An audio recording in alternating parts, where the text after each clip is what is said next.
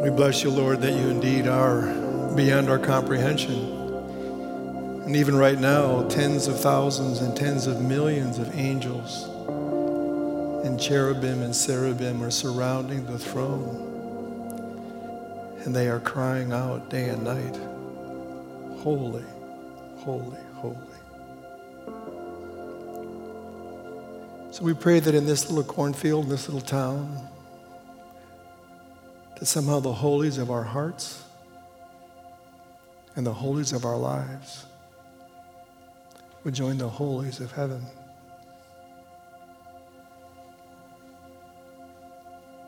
And you'd be honored, and you'd be lifted high. This one has taught us to pray. Can we pray together the prayer he taught us? If you don't know those words, they'll be on the screen. Our Father, who art in heaven, hallowed be thy name. Thy kingdom come, thy will be done, on earth as it is in heaven. Give us this day our daily bread, and forgive us our sins, as we forgive those who sin against us. And lead us not into temptation, but deliver us from evil. For thine is the kingdom, and the power, and the glory forever. Amen. Please be seated. So we continue on in Revelation. We're going to look at chapter one, verses twelve through twenty. May I invite you to open your Bibles, please, to chapter one or your electronic Bible or whatever you have. In the back, there are Bibles available if you wish, near the entrances. And I'd like to do a couple things. Um, can I, I'd like to, last week on Labor Day weekend, we were relatively low attended, and so we did some sharing in smaller groups. I'd like to ask for that again. So let me just show you what I'd like to ask in a few minutes. May I slide nine, please? So, so I'd like to ask, after we watch the, another video in a couple minutes, has your mental image of Jesus been impacted by the viewing of the two Bible Project videos on the Revelation? And how and why or why not? So we're trying to, what I'm trying to do is... Um, Simply put, I'm trying to have us think more biblically and Hebraically about the Revelation. And what I'm trying to do in all this series is to have you understand this is very applicable to daily living. It's incredibly applicable. But we have to get through a ton of material. And so in that light, can I have slide seven again? I'm jumping around just a little bit. So I said last week, and let me just emphasize this to you, there are four hundred four verses in what's called the Revelation.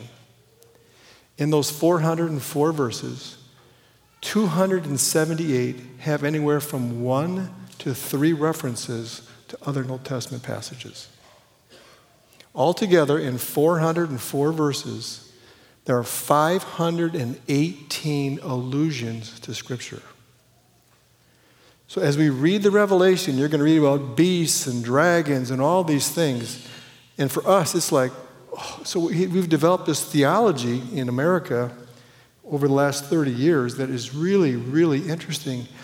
And it misses this. So I'm going to show you this morning in chapter one, twelve through twenty, I'm going to give you one example of the two hundred seventy-eight. And what we need to think about is when the when the person who carried this scroll to these seven churches, just blank screen a minute. So th- this is a letter written to a pre- people who are in difficult times. Could be difficulties of too much money, too little money, persecution by the government, or other per- personal maladies. These seven c- cities... Seven churches are pastored by one man named John. He's in prison on a penal colony. He writes a letter that was brought to each one of these places that were about fifty to seventy miles apart. So the messenger would come in with a scroll and would open it. It took about an hour and fifteen minutes. And he went to every one of those churches and read the scroll.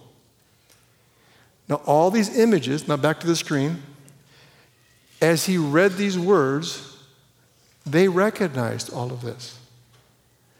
So when we read it, we think, oh, it's this, it's this, it's all, it's all, it's all. No, everything coming right out of Scripture. Listen, everything is coming right out of Scripture. They knew the Scriptures.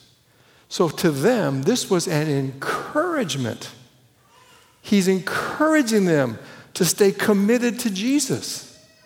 So he, but he has to get past the Roman censors. So how can he get past the Roman guards who are holding everything, not allowing it to leave the island, the penal colony? He has to use images. And so he has all kinds of images and ideas, and the people are going, oh, that makes sense, that makes sense. And he's trying to give them encouragement. So that's what's behind all this. Now, one more thing, slide number three, eight. I'm going to suggest to you that the book of Revelation is not from chapter one to twenty-two a linear line. I, I respectfully disagree with that. I think if you understand how the Hebraic writing occurs, they keep repeating themes. So there are seven visions of Jesus. There are seven bowls. There are seven trumpets. There are seven seals. And there's consistently repeating at the top. Things are great. Every one of these cycles. And then things get bad, bad, bad, bad, really worse. And then it gets back up to the top. Oh, and there's hope. And it happens over and over and over. The judgment is actually in the Revelation multiple times. We have Revelation, we have six six six in our heads. And I said last week, we have this, this theology that says we're going to have six six six written on our heads at the end of time. I'm going to respectfully say, I don't think that's true at all. Let me explain the why. It's called the anti-S H E M A. What's the Shema?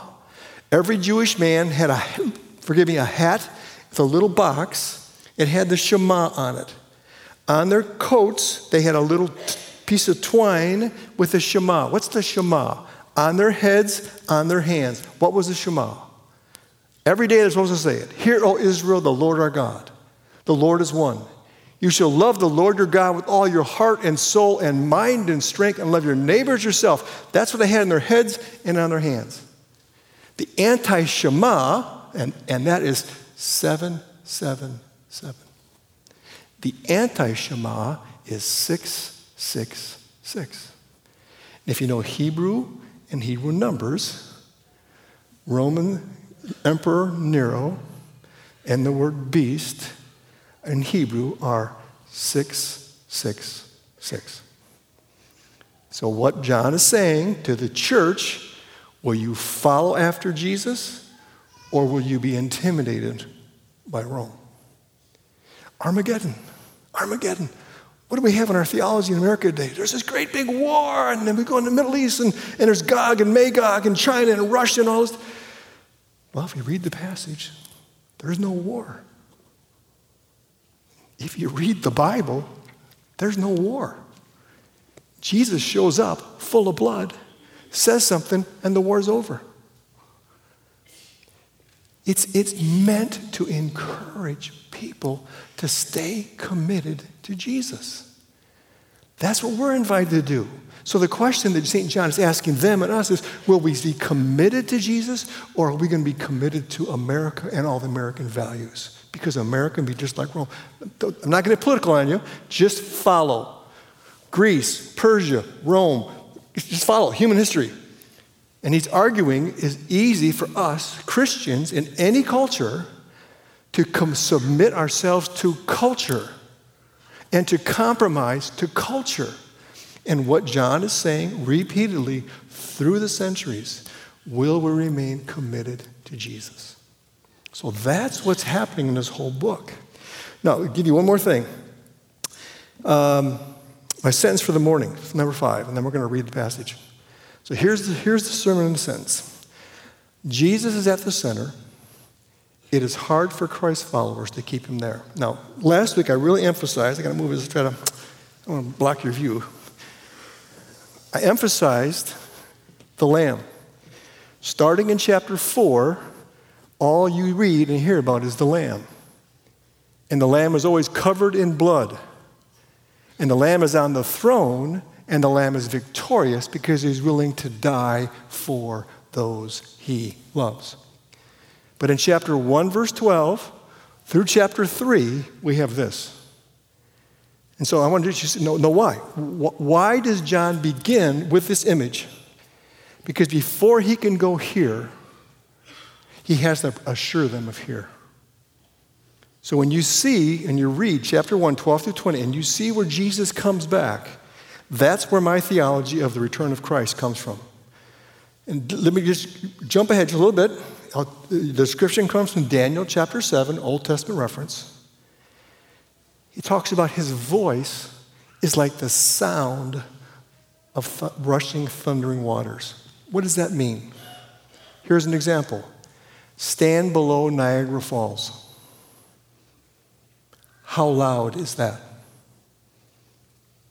That's how loud Jesus speaks in chapter one, verses twelve through twenty. And then he's bright as the sun. Do you know when we have those times when you can look up the sun, you got to wear special glasses so your eyeballs don't get burned out? You know what I'm talking about? Jesus, this Jesus, is that bright.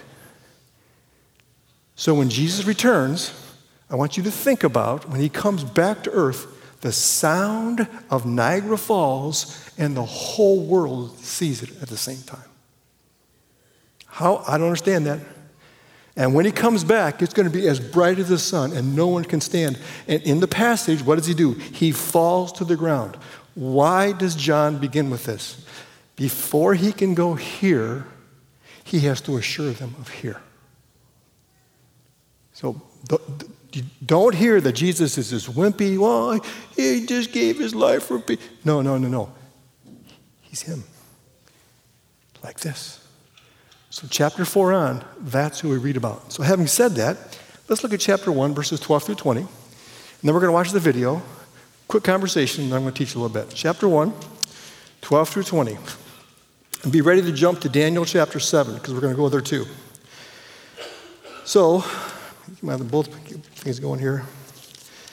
Chapter one, verse twelve.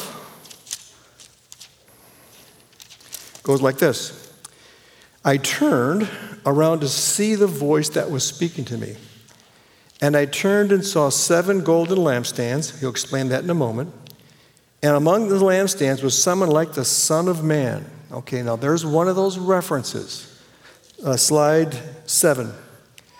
So here's one of those. This is coming right from, right from the book of Daniel. seventy-four times in the story, you have stories, images, allusions from Daniel. So turn your Bible to Daniel chapter seven. Page number, please. Here you go, chapter seven. We're going to start at verse thirteen. thirteen, fourteen, and go back up to nine. So what he sees in Revelation chapter one, verse twelve, is described in Daniel chapter seven. And they all knew this story.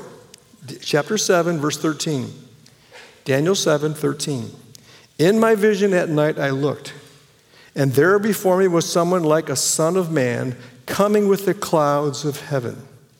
Now, that's exactly what we read about when Jesus returns. Jesus, the Son of Man, approached the Ancient of Days, that's God the Father, and was led into his presence. He, Jesus, was given authority, glory, and sovereign power. All nations and peoples of every language worshiped him. His dominion is an everlasting dominion that will not pass away, and his kingdom is one that will never be destroyed. The kingdom of God is never in trouble. Now go back to verse nine. So he's looking at this, this thing. As I looked, thrones were set in place, and the Ancient of Days took his seat. His clothing was as white as snow. The hair of his head was white like wool. His throne was flaming with fire, and its wheels were all ablaze. And a river of fire was flowing, coming out from before him. Thousands upon thousands attended him. Ten thousand times ten thousand stood before him. And the court was seated, and the books were opened. Now, back to Revelation chapter one, verse twelve. I turned around to see the voice that was speaking to me, and when I turned, I saw the seven golden lampstands. And among the lampstands was someone like a son of man. We just read about him. He's dressed in a robe reaching down to his feet, with a golden sash around his chest, the image of a priest. The hair on his head was white like wool, brilliant wisdom, as white as snow, and his eyes were like blazing fire, x-rays right into you. His feet were like bronze, not clay, can't fall over. They're solid, they're glowing in a furnace, red hot. And his voice was like the sound of rushing waters. Think Niagara Falls. In his right hand, he held seven stars. They thought there were seven stars at that time. It's in his hand, authority and power. And coming out of his mouth was a sharp, double-edged sword. His face was like the sun shining in all its brilliance. You can't stand it. Now look what happens in verse seventeen. When I saw him, Jesus, I fell at his feet as though dead. Now can you imagine that? That's what's going to happen when Jesus returns. Can you imagine that? Remember last week's sentence? Are the scriptures given us for information? Or the scriptures given us for imaginative transformation. This week, Jesus is at the center. We keep him there. Then he placed, Jesus placed his right hand on me and said, don't be afraid. I am the first and the last, Alpha and Omega, beginning and the end. I am the living one. I'm not dead. Rome did not kill me. I was dead, and now look. I'm alive forever and ever. And in two weeks, I'm going to explain this. And I hold the keys of death and Hades. Write, therefore, what you have seen, what is now, and what will take place later. And now he explains the mystery of the seven stars that you saw in my right hand and the seven gold st- lampstands is this. The seven stars are the angels of the seven churches, and the seven lampstands are the seven churches. People of God, this is the word of God. Now let's watch the video. This is Revelation twelve through chapter twenty-two. twelve minutes long. I'd like you to keep watching this. All right, very good. Thank you. Get your Bible. Look with me. I'm going to give you it's a quick overview of a couple things, then I have a couple questions for you. So it, look at your Bible. You're heading in chapter one, verse uh, nine. It says John's vision of Jesus. Okay, I just described for you chapters two and three. Jesus is going to talk to the seven churches, clearly describing what he sees in each of them. In chapter four and five, we look to what's happening in heaven. And Mike led us in our liturgy this morning from the, from the songs. There are five songs in Revelation four and five. So chapter one, the, Jesus the King. Chapter two, Jesus is walking three, walking around, checking out his churches, telling what he sees. Chapter four and five, John, the text says, there was a door before me, and he goes up into heaven, and he gets to see the worship in heaven. And chapters four and five is all about worship. Finally, chapter six, the seals begin to be opened.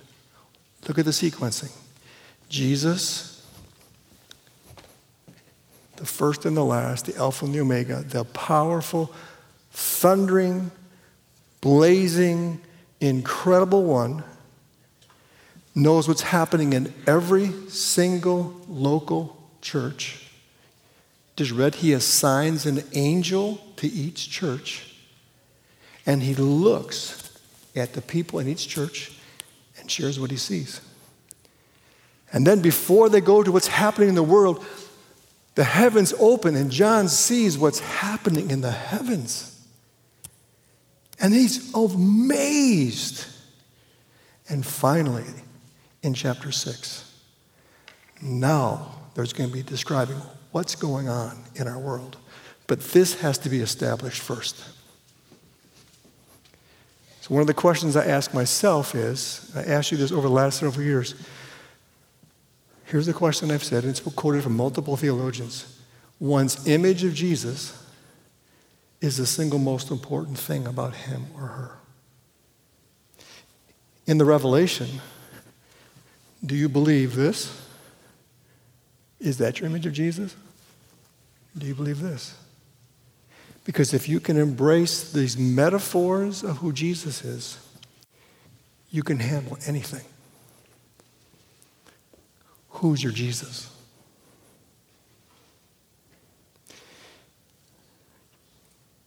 Who's your Jesus? Interesting, the order is significant. Before John starts to unfold history through the seals, he brings their attention to who Jesus is. Now, can I, can I, can I push this just a second? In,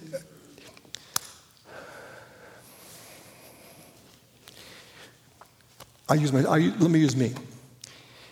If I spend too much time reading from multiple sources and mediums what's happening in our world, I become cynical, depressed, negative, judgmental, and I want to just get really isolated in my judgmental spirit. Am I the only one here? And the Revelation says, open up your eyes, lift up your head. Everything's actually just fine. Everything is actually just fine. My dad used to say to us all the time, until he falls off the throne, we ain't got no problems. Welcome to the story of the Revelation. So a couple quick things for you, please. If you don't have a bookmark, please do. Please, please, please watch the videos, one, part one, part two, about eleven, twelve minutes each.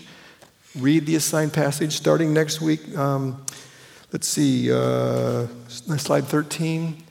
Starting next week at ten minutes before each service for the rest of the series, we're going to read the passage. So if you want to come early to listen and just listen or read along, you certainly can.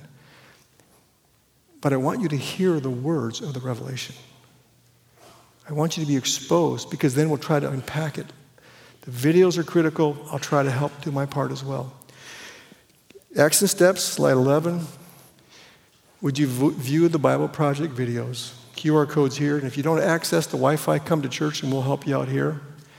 Next week, could you, could you read Revelation two and three before we come to worship? Because I'll read it to all of us.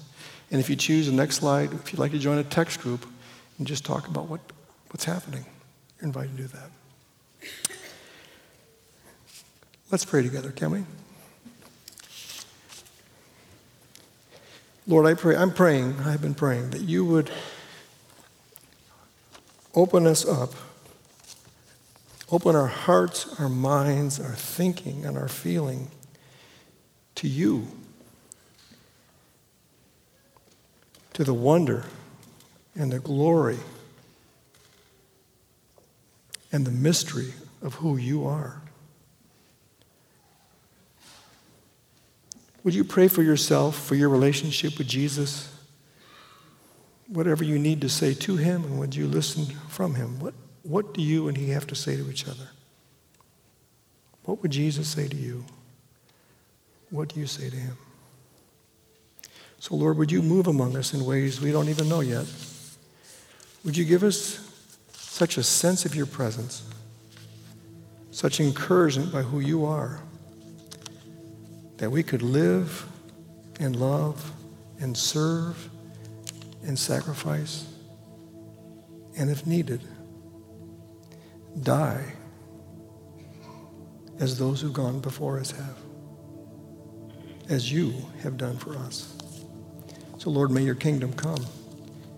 May your will be done as we behold the Lamb on earth as he is in heaven. Amen.